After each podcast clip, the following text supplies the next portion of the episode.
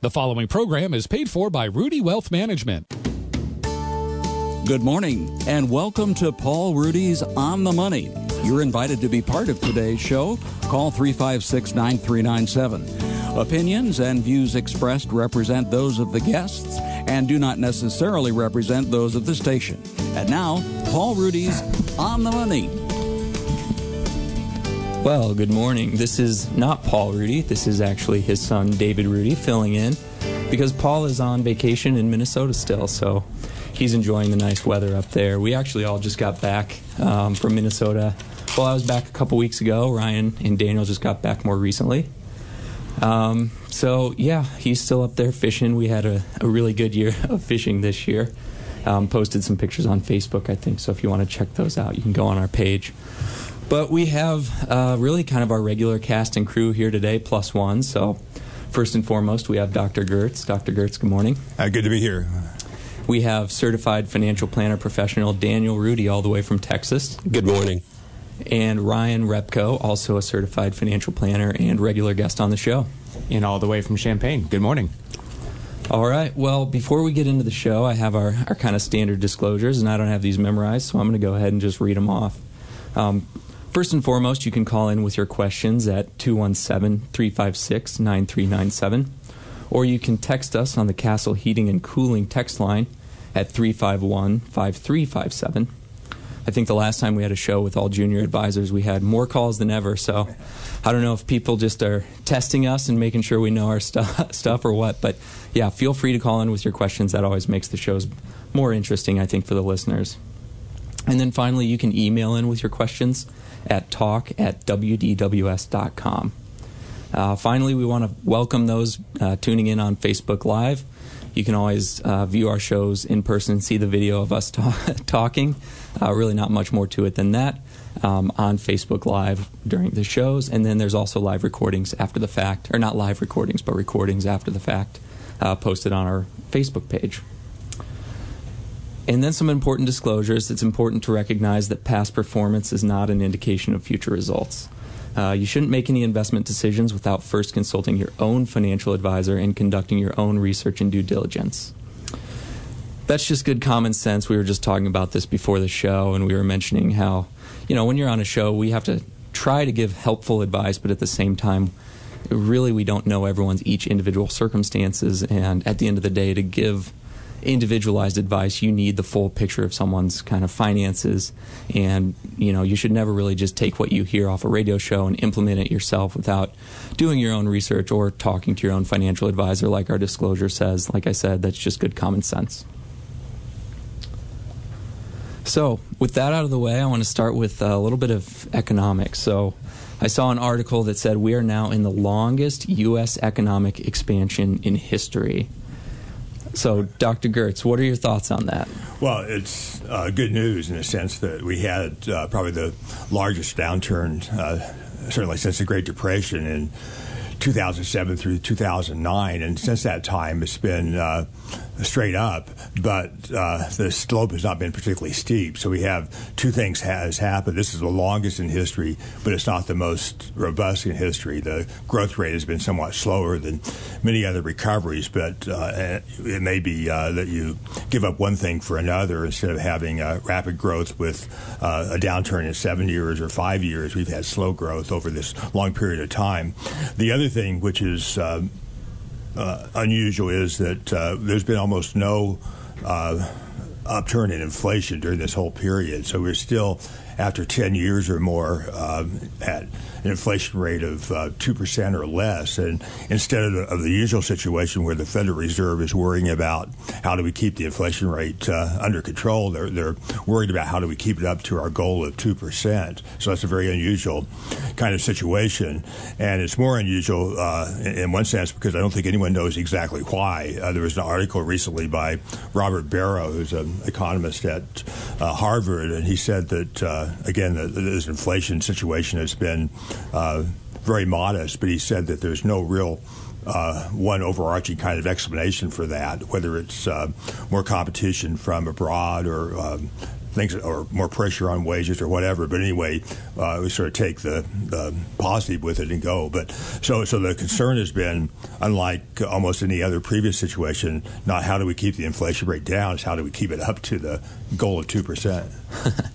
yeah, and you know it's interesting just hearing that too because I remember just early on in this bull market, and you know when when we were doing the quantitative easing and, and just yeah. basically adding money, one of the big concerns was people thought there was going to be really high inflation, and then it turns out it's almost the opposite. Right. The, it turned out I think that uh, quantitative easing was done for a different purpose and had a different result. Uh, one aspect of monetary policy is trying to lower interest rates to encourage more investment and more uh, consumer spending in housing and cars and things of that sort, which is the traditional uh, kind of monetary policy. But the quantitative easing was more recapitalizing the uh, financial markets. So it turned out that even though it was a huge expansion, it wasn't a traditional expansion of the money supply and, and didn't have the, the result that we, we found here.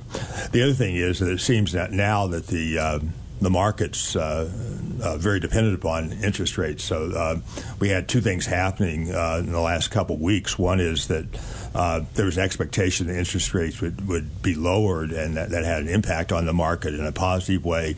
And then we had one of these unusual situations where uh, good news is bad news. It came out with a very strong uh, job growth number, which you would think would be a, a plus for the economy and stimulate the, park, uh, the stock market. But instead, uh, people started to fear, well, if, if the economy is doing well, maybe they won't lower interest rates. And that had a, a minor impact on the, on the market the last week or so. So it's an interesting situation. We're in new, we're in um, uncharted waters.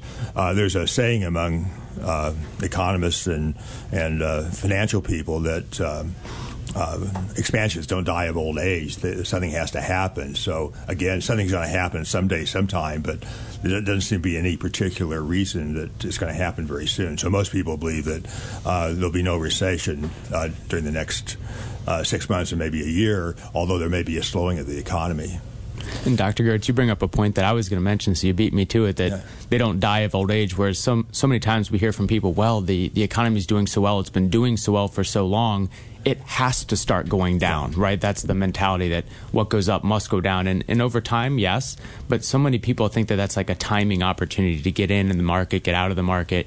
And that's one of those things you have to somewhat dispel that just because it's old age doesn't mean it's going to end just because of its age. It ends, like you said, because of an event, of something of, of nature. Yeah. And there's a certain uh, degree of intrinsic unpredictability. For example, the California earthquakes recently. Uh, everyone knows there's going to be an earthquake in California sometime, but you can't say, well, since it's been 10 years since the last one, we're going to have one tomorrow. It could be another 20 or 30 years. It could be tomorrow. So, mm-hmm. again, uh, uh, timing is not. Not something that most people should try to practice in terms of uh, investments in, in, and out of a market. Right, and we've talked about this on the radio show before, where even if you could time the economy, if you if you could accurately forecast the economy in the short run, that wouldn't even help you from an investment standpoint because the investment, really the stock market, in the short run is not super highly correlated to to the economy, and, and it's usually a, a leading indicator. So right. usually by the time uh, the economy is doing something, the market's already reacted to it. The market goes down before before a recession typically, yeah. and it goes up before we start realizing that oh we're in a recovery. So yeah, and you also have to you have to know when to buy and when to sell if you're, you're going to be a timer. So in 2008, the market went down, uh, ended up going down close to 50 percent. But you might have said, well, it's gone down 25 percent. I'm going to get back in, and you would have uh, ridden it down even even uh, further. So you really can't can't tell. So again, uh, the, the, my strategy, and I think to to, to a certain extent. Uh, uh, your strategy as well is that uh, you don't have to know about these. You don't have to know about individual stocks. You don't try to guess whether GM's going up or down, or uh, Google is a good buy or not buy. You, you buy a little bit of everything. And secondly, you don't try to uh, guess the market because even people who invest in uh, in uh, passive funds tend not to do as well as the funds itself because they come and go at the wrong time. Yeah, and I think you know that's something that I've been talking about more and more. Is I think people most people think that investing is all about predicting stuff. It's about predicting what the market's going to do or predicting which stock's going to perform the best. And I always remind clients and prospective clients, you don't need to predict anything to have a successful investment experience. You're rewarded just for owning companies and sharing in their earnings and profits and their share price increases over time. You're rewarded for lending money to companies and just getting your money back plus interest. I think a lot of people overcomplicate investing and they do make it all about having a crystal ball. And that really is a loser's game and it, and it tends to lead to underperformance or worse performance.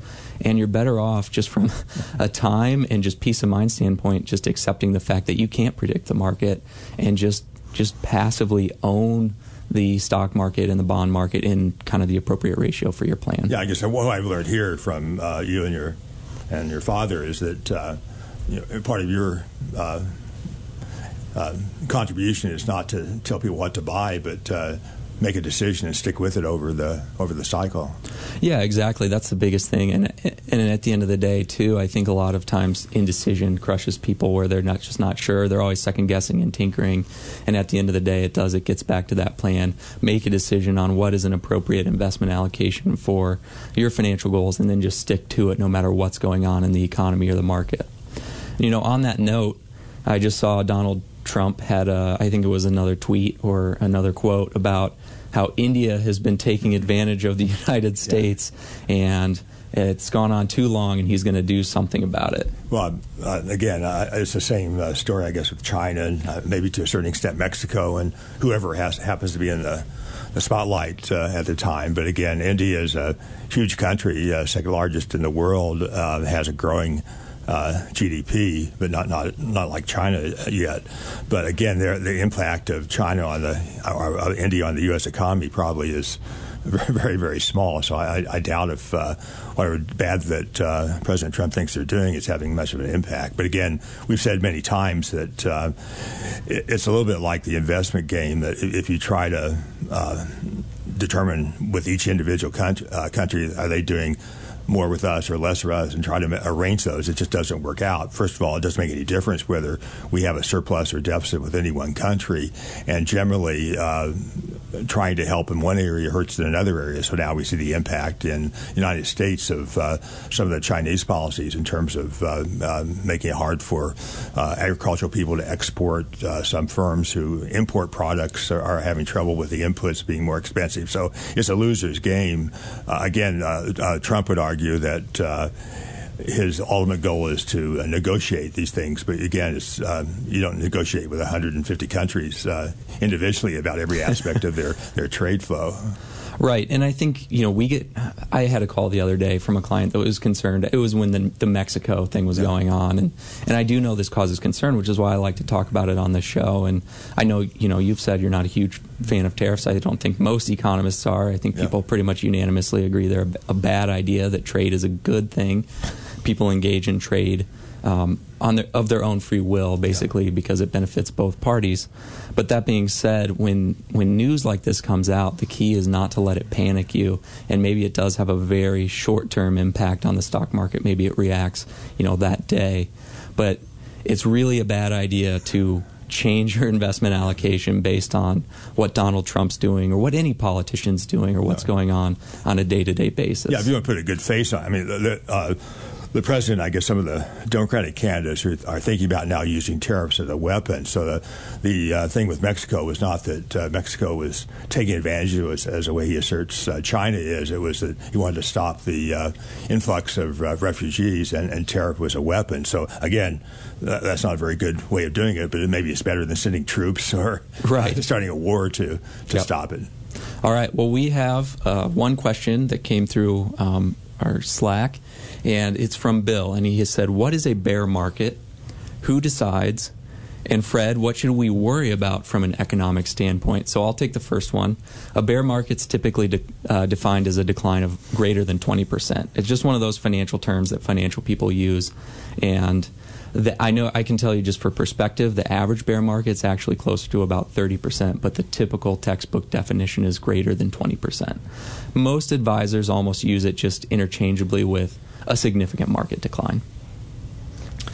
and the uh, we, we maybe have uh, lost sight of this the last uh, several months, but uh, there is a, a, kind of separation, uh, as David mentioned earlier, about the economy and the stock market. They're not the same thing. So a bear market might occur and the economy would be perfectly fine just going along. Uh, maybe expectations changed about future profits or something of that sort. So uh, a bear market is not the same as a downturn in the economy, but there also, uh, as David also mentioned, some the stock market sometimes is a uh, early warning about something's going to happen. But the problem is, uh, you may get two or three early warnings, and only one of them will be uh, result in a, a downturn in the economy. So you can't predict with any kind of certainty uh, uh, the economy based on the stock market. So again, right now I think that uh, they're going in tandem. They don't always do that. Uh, and again, if we had a, a, a major beyond a correction, a major bear market that might also indicate that there's something on the horizon in terms of a slowing of the economy. So, but again, uh, there's not a whole lot you could do about it. And, and, is I mean, is there really anything that you see out there that is worrisome from an economic standpoint, or is it pretty much all well, good right now? No, there are always uh, uh, things that you worry about, but often the things you worry about are not the things that uh, cause a problem in the future. But one, one of the uh, long term cons- uh, concerns has been true now all through this recovery is that when you're down to uh, very close to zero in terms of the interest rate, uh, what do you do if you want to stimulate the economy? The typical thing is if interest rates are 10% and the economy slows down, the, the Fed will work out uh, various things and the, the, interest rates will come down. But if you're already at uh, uh, 1 or 2%, uh, the real rate uh, after you take away inflation is fairly close to zero. Your degrees of freedom have been reduced. So that's yep. the, the, problem. The other uh, problem, again, which we've worried about for a long time, is that the uh, economy or the, the, federal government now has a huge deficit. And again, the typical thing when you have a downturn is to uh, spend more, increase the deficit, try to stimulate the economy. So during the uh, uh early years of the Obama administration, we were um, running uh, trillion dollar deficits, and the argument there was it was because of the slowing economy. Well, now we're, we're running trillion dollar deficits when the economy has been expanding for 10 years, and we also have interest rates close to zero. So the two instruments that typically are used to try to counteract a recession uh, have been deployed in a situation where we don't have a recession. So, uh, and, and, again, uh, uh, Trump is now uh, badgering the Fed to try to lower interest rates uh, in a period when you would think otherwise, normally we'd have at least stable and possibly increasing right. interest rates. Interesting. So we're going to go ahead and, and, move on to a couple different topics. Um, first and foremost, we've been quoted in a number of different news outlets and periodicals. So I was just going to touch on a few of those, and then we can just briefly talk about um, really what we wrote in those articles. So, um, first and foremost, I was quoted in a Bankrate article, and we talked about this, I think, on the last show um, about the Uber and Lyft IPOs. So that stands for initial public offering, and basically why people are attracted to these IPOs. And sorry, my computer just turned off. And basically, the takeaway was look, there's actually research that shows IPOs in general, like on average, have worse performance than just the broad stock market. But people tend to be attracted to these things just because it's kind of like a lottery ticket event. There are the IPOs occasionally that absolutely shoot the lights out and people can make a lot of money really quickly. So they look at it the same way as, like I said, buying a lottery ticket, and that's just what humans tend to be attracted to. Um, and then Paul Senior was actually quoted in Fiduciary News about zero fee mutual funds and ETFs and how investment firms could possibly offer something for free.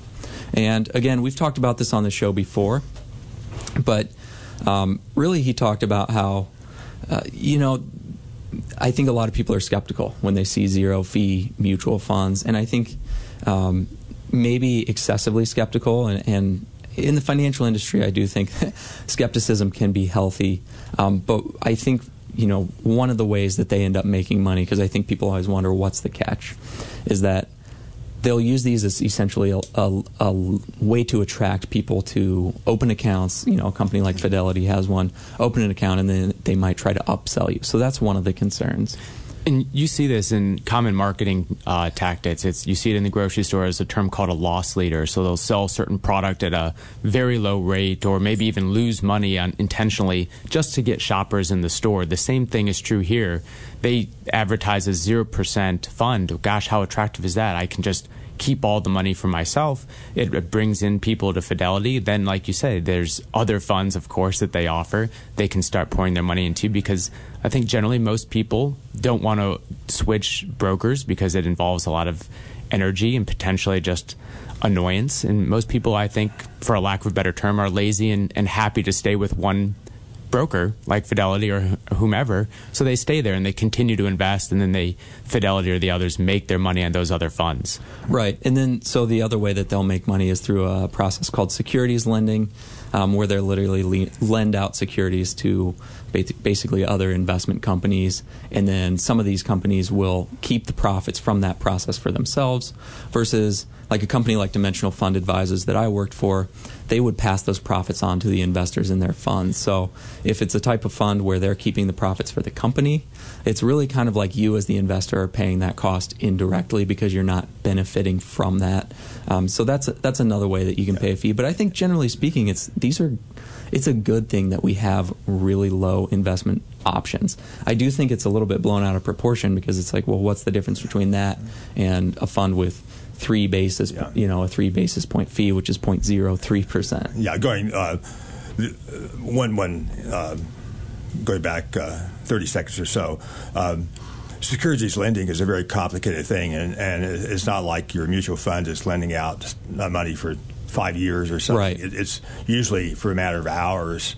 And the assertion is that there's virtually no risk, which is not quite true. There is a small amount of risk, and some of that came to uh, to be known in the uh, financial crisis. So they are using your resources to lend to other people who have to have uh, stocks to meet some kind of uh, of uh, norm. So again, but so again, I think that accounts for a little bit. But the the main thing though is that there's been a whole downward pressure all the way through the market. So it used to be uh, you would maybe pay one and a half or one percent for active management. You might be able to do a, uh, passive for 25 uh, uh, hundredths of a, of a or 25 basis points, and now that's gone all the way close to zero. But the, the, most important thing is that all the rates have pretty much come down. There's a lot of pressure. I go to meetings, and uh, the common uh, complaint of active managers is, "How can we make money when there's so much pressure on our fees?" Yeah, because so, everyone's probably anchoring yeah. to these passive index yeah. funds. And yeah, and some people have said that. Uh, uh, John Bogle, who's the one who uh, at least made practical uh, passive investment, probably is the biggest innovation in uh, in the century, in the last not the last hundred years or so, because now people can invest and keep an extra one percent. And we know about we've talked about the compound interest situation. So if you save one percent more. Or, or earn one percent more over your whole life. That's a huge amount of money. Yep. And it looks like we have a call on line one. Uh, it looks like Mike. Mike, uh, are you on the air? Yes. Hi. How you doing? I'm doing great. How are you doing? And uh, what can we do for you? Okay, just a quick overview of where I'm at. Uh, briefly, uh, I have an IRA which I do not have to access for another five years for the minimum required distribution. Right now, I'm at 50 50 bonds and uh, equities on that. And um, I was just curious, I, it's all at Vanguard, and I just got an email from them, and they have a new low cost fund. Uh, it's called the uh, Commodity Strategy Fund. And I'm curious if something like that would have any place in my uh, mix. Yeah, so that's a good question. So a commodities fund is very different than just like a normal stock or bond fund. So it's literally under the hood owning commodities. And, and usually, like if it's from Vanguard, I'm assuming it's a diversified commodities fund. So it's going to own different types of commodities gold, silver. It's going to own um, things like crops and corn and just all different kinds of mm-hmm. commodities. Mm-hmm. And so our school of thought and and really dimensional fund advisor school of thought is that when I think of commodities, I don't really see much of a purpose of adding them to an investment portfolio. People will tell you, well, they can be an inflation hedge. Well, they're really not. Well, that's, yeah, the, that's what they say. In the, yeah. yeah. in the very long run, I think there's truth to that. But commodities can be extremely volatile, and inf- so anything that's extremely volatile, there's going to be times where you know you have inflation and the commodities performance is negative. So I don't look at it as a great inflation hedge. And if you were going to go that route, there's things that are better, like TIPS that directly hedge unexpected inflation. Um, and then the other issue I have is the long run expected return of commodities is relatively low. So you're looking at something that has a high amount of fluctuation and a pretty low expected return. And generally speaking, I don't recommend commodities for an investment portfolio. I know I know advisors that do. They typically recommend a very small portion, like a couple percent of the portfolio. Right. And the, the question then becomes uh, does it really make any difference? Uh, I mean, the, the, argument about there are two reasons to go into commodities. One is speculation, trying to really right. get a high return, which is an extremely risky mm-hmm. business. The other is diversification, and and the diversification comes from the fact that at least in the past, the uh, uh commodities market is not in sync completely with the right. Uh, with the equity market. So you get some uh, situations where one goes up and one goes down, or one goes up and the other doesn't go up as much. Things of that sort. But again, uh, uh, unless you put substantial uh, resources there, uh, it doesn't do you much good. Uh, two percent is not going to uh, give you much sort of ballast in terms of your investment portfolio. Right. So I think a short answer to your question is I don't see any need to add that to your portfolio or or change your investment so, portfolio. Okay. I, I, don't know how you're currently so, invested, but. So I just deleted the email. So thank you. But could I could I do a quick thirty second commercial for you guys? Yeah. Uh, I, well, you know, we have I, to. I, no, we have to be careful with um, like well, testimonials. Let me, let me so we're. Let yeah. me put it this way. Uh, I well, okay, then I won't. Well, you can do it if it's about the show. If it's, a, it's about your personal relationship well, with the comment. Yeah. I just want to say that you know people might be uh, skeptical when somebody says come in and listen to us. We, you know, we'll tell you whether you need us or not, and and for no charge, and that's absolutely true because my personal experience was I wanted to retire early. It's about four years ago. I didn't know if things were good. I came in. I was told things are good, and off I went. Not a not a penny charged, and I retired four years ago, and all all is good. So. Uh, I really appreciate your show. You guys do a really good job and, and give good advice.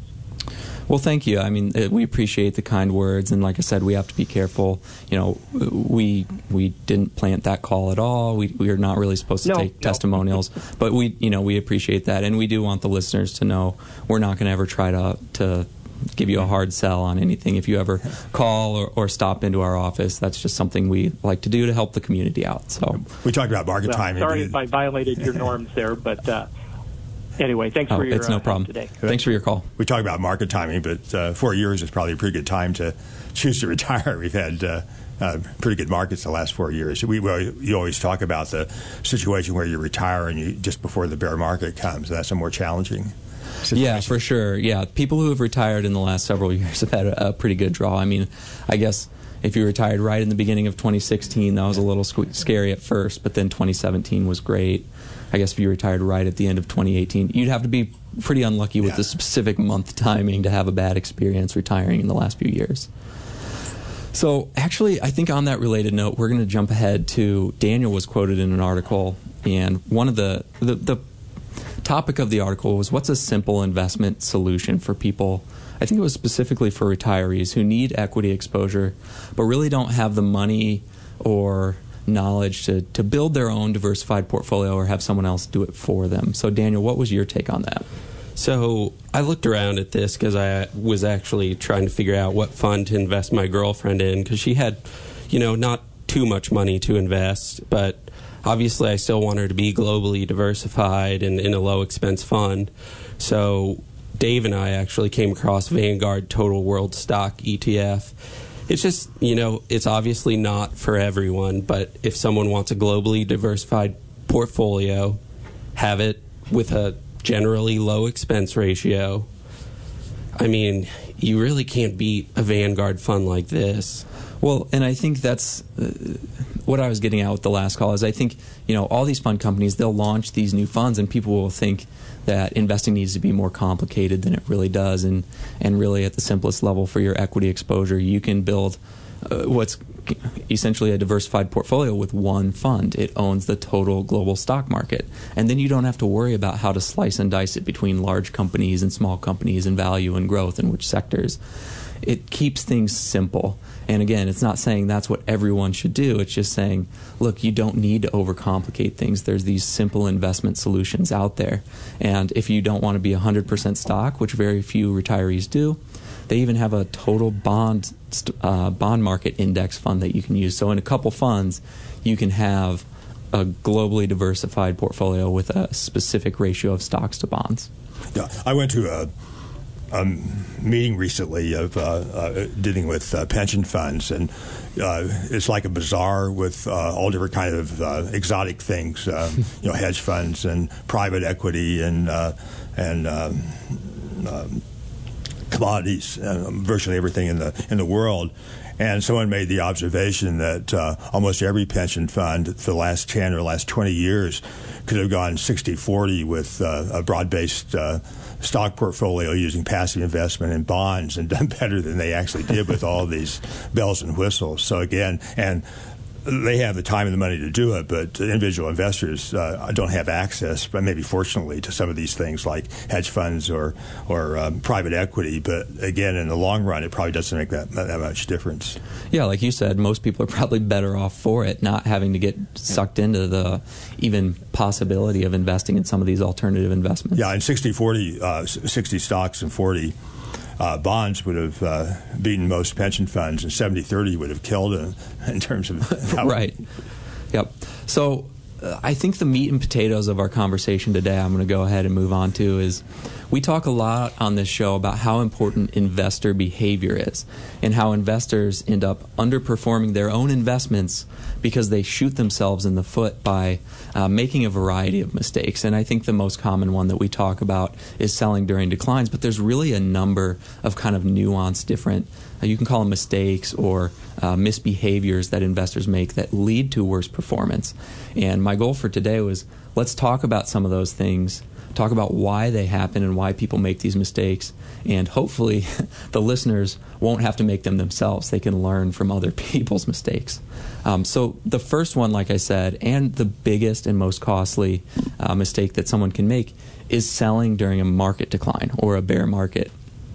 So, I'm just going to throw this out to anyone who wants to take it. But why do you think people despite I feel like at this point most people know it's probably not a good idea to sell while the market's down, but people do it anyways. So why do you think that is? I think it's just human nature. You start panicking, you start getting worried, you start thinking, what is this money for? I need it to retire and oh my gosh, it's the stock market's down 5%, 10%, 20%, you, you start getting into these bigger numbers, people start getting more and more panicky. Even the small declines, people start panicking. And you see it with, with money outflows from mutual funds going into cash holding positions with giant corporations. And it's not necessary because if you're invested over the long term and you're invested and you're diversified, you can weather these, I, I wouldn't even call them storms, these normal interactions with the market. Um, and, and I think what doesn't help is that there's certainly not enough uh, financial education that everybody should just have to understand what is normal in a common market. It's going to go up, it's going to go down. That's part of the equation. And if you knew that going into it, you would say maybe 5, 10, 15% is not just something I should be worried about. It's, it's something I shouldn't be worried about because it's normal. Um, and I think another thing, I don't know, Daniel, if you want to talk about is, you know, people see things on, you know, TV, they read about it in the newspaper, and that kind of ramps up their emotions as well. Right. I remember I forget what year it was, but it was the worst January ever. Yeah, 2016. Yep. Could you imagine seeing your portfolio mm-hmm. drop and then start reading headlines like "Worst January ever, get out now"? Yep. Right, and I think that's when I think about it. It's because first of all, people think the market's going to fall further, so you get out now before it does. But then second, it's I think a lot of it is I am a believer that in order to be a stock investor in the first place, you need to have a fundamental belief that the stock market goes up over time, that companies will continue to increase their earnings and their profits over time, and that their share prices will reflect that. And I think a lot of people don't have that belief. They look at the stock market like a casino, where you have to predict which stocks are going to perform well and which ones are going to do poorly, or you have to predict the right time to get in and out of the market. And I like to reiterate to people, as I mentioned early on in this show, look, you don't have to predict anything to have a successful investment experience. You just have to basically own a diversified stock and bond portfolio and then ride through these declines. And it's simple, but it's not easy. Um, but as long as you have that fundamental belief that, okay, yes, maybe there's some stuff going on right now that's scary, but in the long run, business people are going to figure it out and they're going to figure out a way to, to increase their profits over time. And my share prices are going to go back not just to where they were, but where, but beyond where they were before the market declined. And all financial advice is not the same. If you listen to radio and TV ads about investment, you seldom see anyone saying invest in passive funds. It's always invest in something or other that has fees, and usually, or very often, it's uh, uh, the stock market's been going up. How are you going to protect your investment so that, that they're asserting, at least uh, subtly, that they have the ability to uh, do what we say you don't have, which is to predict downturns. So again, yeah. some some of the advice is counterproductive and it's encouraging to do this uh, uh, short-term uh, bad behavior. Yeah, absolutely. I mean, I feel like one of the fundamental, one of the biggest jobs we have on this radio show is almost counteracting a lot of the I consider it nonsense and just bad advice that's out there. That most of of the financial advice and financial media I- industry is centered around things like market timing and stock picking. And not to pick on anyone, but you know, you watch like Jim Cramer's show on TV, and he's talking about which individual stocks to pick and which ones are, are good and which ones you should sell from your portfolio. And people listen to that stuff, and he's compelling and he seems like a smart guy. Uh, oddly enough, that someone did research and they analyzed the performance of all his stock picks, and he's he's significantly underperformed the Standard and Poor's 500. And like I said, that's not to pick on him. It's just one example of someone who has a following and honestly sabotages uh, investors with just misleading advice or misguided advice. Um, so this is a I guess you could call it market timing oriented, but we have a text. It's from Jim, and he said, "Please address how the stock market has traditionally behaved in general in an election year versus, say, the year before or after an election year." So, I would say it's probably not that different. I think there. I, I, honestly I remember somewhere that I think it tends to be a little more volatile in an election year, which kind of makes sense because people are are generally they're following the election and they're trading based on that information in the short run. But from an expected return standpoint, I don't know of any research, but I'd be very surprised if it was different than the long run average. Uh, I, again, I don't have information about the stock market, but there have been some. Uh, uh, what might be called political economy studies about uh, how economies behave, and not surprisingly, uh, people running for reelection want the economy to be good. So there's a, a tendency towards more expansionary kind of policies during the uh, period preceding an election year. That, that's a very weak kind of relationship, but uh, certainly uh, something that politicians would care about. And I will say, even if we had the data in front of us and we could look and see, okay, well, here's the, the returns of any election year. I'm assuming he's talking about presidential elections, and here's the returns of just the market on average. Even if they're different, I'm not sure you could even draw a conclusion from that because I'm not sure there would be enough election years, enough data to really draw a meaningful conclusion. Because when you're dealing with a relatively small data set, you can see results that seem significant, but they're really not. Like I know uh, an example was, I think it was someone at Dimensional Fund Advisors wrote an article, and it might have been uh, an ex-employee. I, I can't remember exactly, but he wrote about this exact issue, and it was basically comparing returns of Democratic presidents during their uh, reign versus uh, the returns when a Republican president is in office. And if you look the returns have actually been better for Democratic presidents. And so uh, his whole premise was that, look, you can't draw conclusions from this. It's not statistically significant. And he showed some other examples. Like one is if you look at the returns of left, when left handed presidents were in office, yeah. they absolutely trounced the returns of presidents who were right handed when they were in office.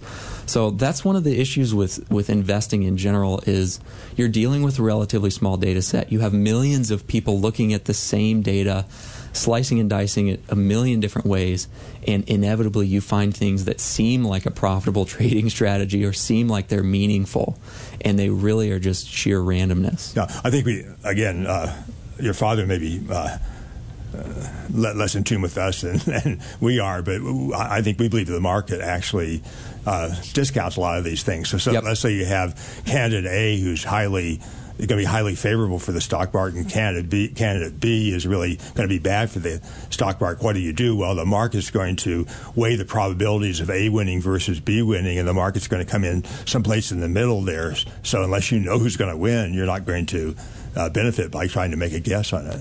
That's exactly right. So a simple way to explain that is expectations for what's going to happen in the future are already going to be somewhat reflected in the current stock price. So even if if you knew something bad was going to happen a week from now, you wouldn't sell out of the stock market in anticipation of that because it, the price would already be down to reflect that. Unless you're That's, the only one that knows. If you're the only one. yeah, exactly. But you, it's very unlikely that anyone here is going to no more than the whole market. And if it's with an individual company, then you can get arrested for trading on that information if you're the only one who knows. Okay, so the next mistake that people make is investing based on past performance. Who wants to take this one? I can start if you want. Um, I think it's natural to say, well, here's my lineup, for example, in my 401k, and I'm just going to pick the ones that perform the best and not consider anything else. Uh, things that you know seem natural to do like oh i'm just going to make sure i get the best return. The problem with that is that we don't know if the fund that we've just chosen now in our 401k is going to continue to perform the same way and have that same performance next year or the next five or ten years uh, there's great research that shows that a lot of times the top performers aren't the top performers after a few years, and it's it's a natural progression. And I know uh, Dimensional Funds did some data digging on that, and they pulled out some great research. I'll have to look it up. Dave, you may know some of it, but um, just simply choosing past performance is no way to get future good results in your returns. Right. I mean, there's a reason it's a disclosure that you hear on every financial news outlet, every commercial you see on TV for investment companies. It's a it's a disclosure because it's true. Yeah. And but, strategies work in some situations they don't in others. So there's a article in today's Wall Street Journal. They interview the the unfortunately the the manager has the worst performance of the year, way, way down at the very very bottom. And uh, a couple years ago, he was at the top. So if your strategy works in one environment, it, it probably is not going to be very good in, in, another kind of environment. So again, the kind of uh, middle course of passive investment uh, avoids those kind of uh, fluctuations up and down. Right, and and I think on that note, what you, what you can run into is a trap of you pick funds based on past performance, then they do poorly over the next block of time because they just whatever their strategy was happened to just do well over the, the past several years. Now that goes out of favor, whatever their strategy is. So you get rid of those and you replace them with other people that did better over you know that several year period, and you just constantly churn your account, and it just leads to disappointing results, and you end up just consistently basically buying high and selling low, and just repeating in until you're broke. Um, you know, the other note I want to make on this is that long periods of time in human terms like when i think of like a human lifetime 10 years seems like a long time a decade. It's like okay well that's probably an eighth of most people's life or close to it. In investment terms that's very close to meaningless so it tells you very little. So a lot of times people will think well yeah i get that the last two or three years doesn't make much of a difference or doesn't tell me much but this guy's beat his benchmark for 10 or 15 years straight uh, there's no way that's randomness. That that can't be luck. Uh, he's got something figured out. And even 10 or 15 year periods are not nearly long enough to draw a conclusion about what will happen in the future, whether it's a particular fund or even an asset class or a, a sector that's done well. You know, an example is uh, the last 10 years or so, the Standard & Poor's 500 index, which is basically the 500 largest companies in the U.S., has pretty much trounced every other asset class. Uh, I think the exception might be real estate, but uh, any other stock asset class has basically been crushed by the S&P 500. I think a lot of people who have been investing over the last several years are starting to second guess owning things like international companies, owning things like um, small companies or value companies, things that we invest in in our portfolios and talk about on the radio show as good ideas for being a, a diversified investor.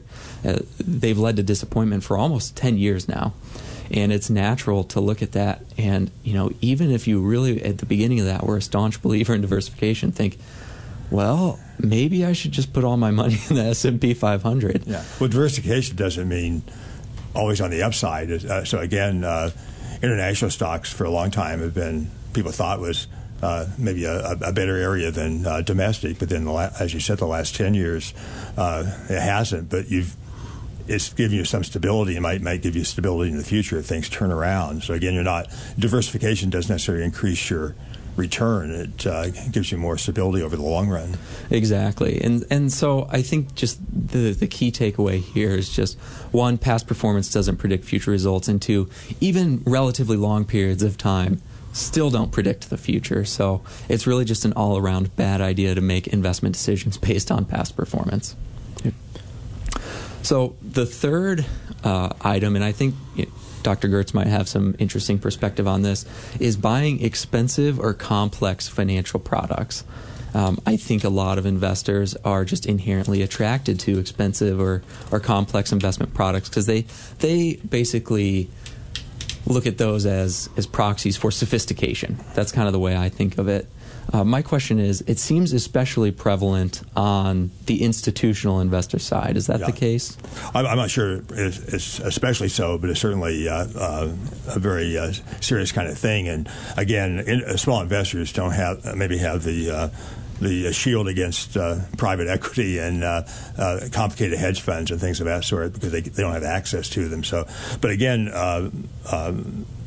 institutional investors, I don't think are, are a whole lot different from individuals. They're, they're looking for uh, opportunities uh, nowadays that if you go to uh, uh a, a, meeting of uh, dealing with pension funds or foundations or something of that sort, they, they start by saying, well, uh, expected rates of return have come down. You, you have the actuarial expectations of earning 7%, but you can't do that with a traditional mix. So we have this wonderful kind of uh, product that will get you back up there. And again, uh, it's probably not true, but if it is true, the only way they could do it was a, with a substantial increase in risk. So again, there's always a, a kind of long-term trade-off. The, the higher the expected return, usually the, the more risky the investment is. So there's this uh, kind of uh, almost every year there's a new product. Now it's uh, direct lending. Uh, again, uh, fortunately, we don't have the no one's coming asking us for direct lending into right. that, but there are direct lendings, uh, all, kinds of things like that that occur.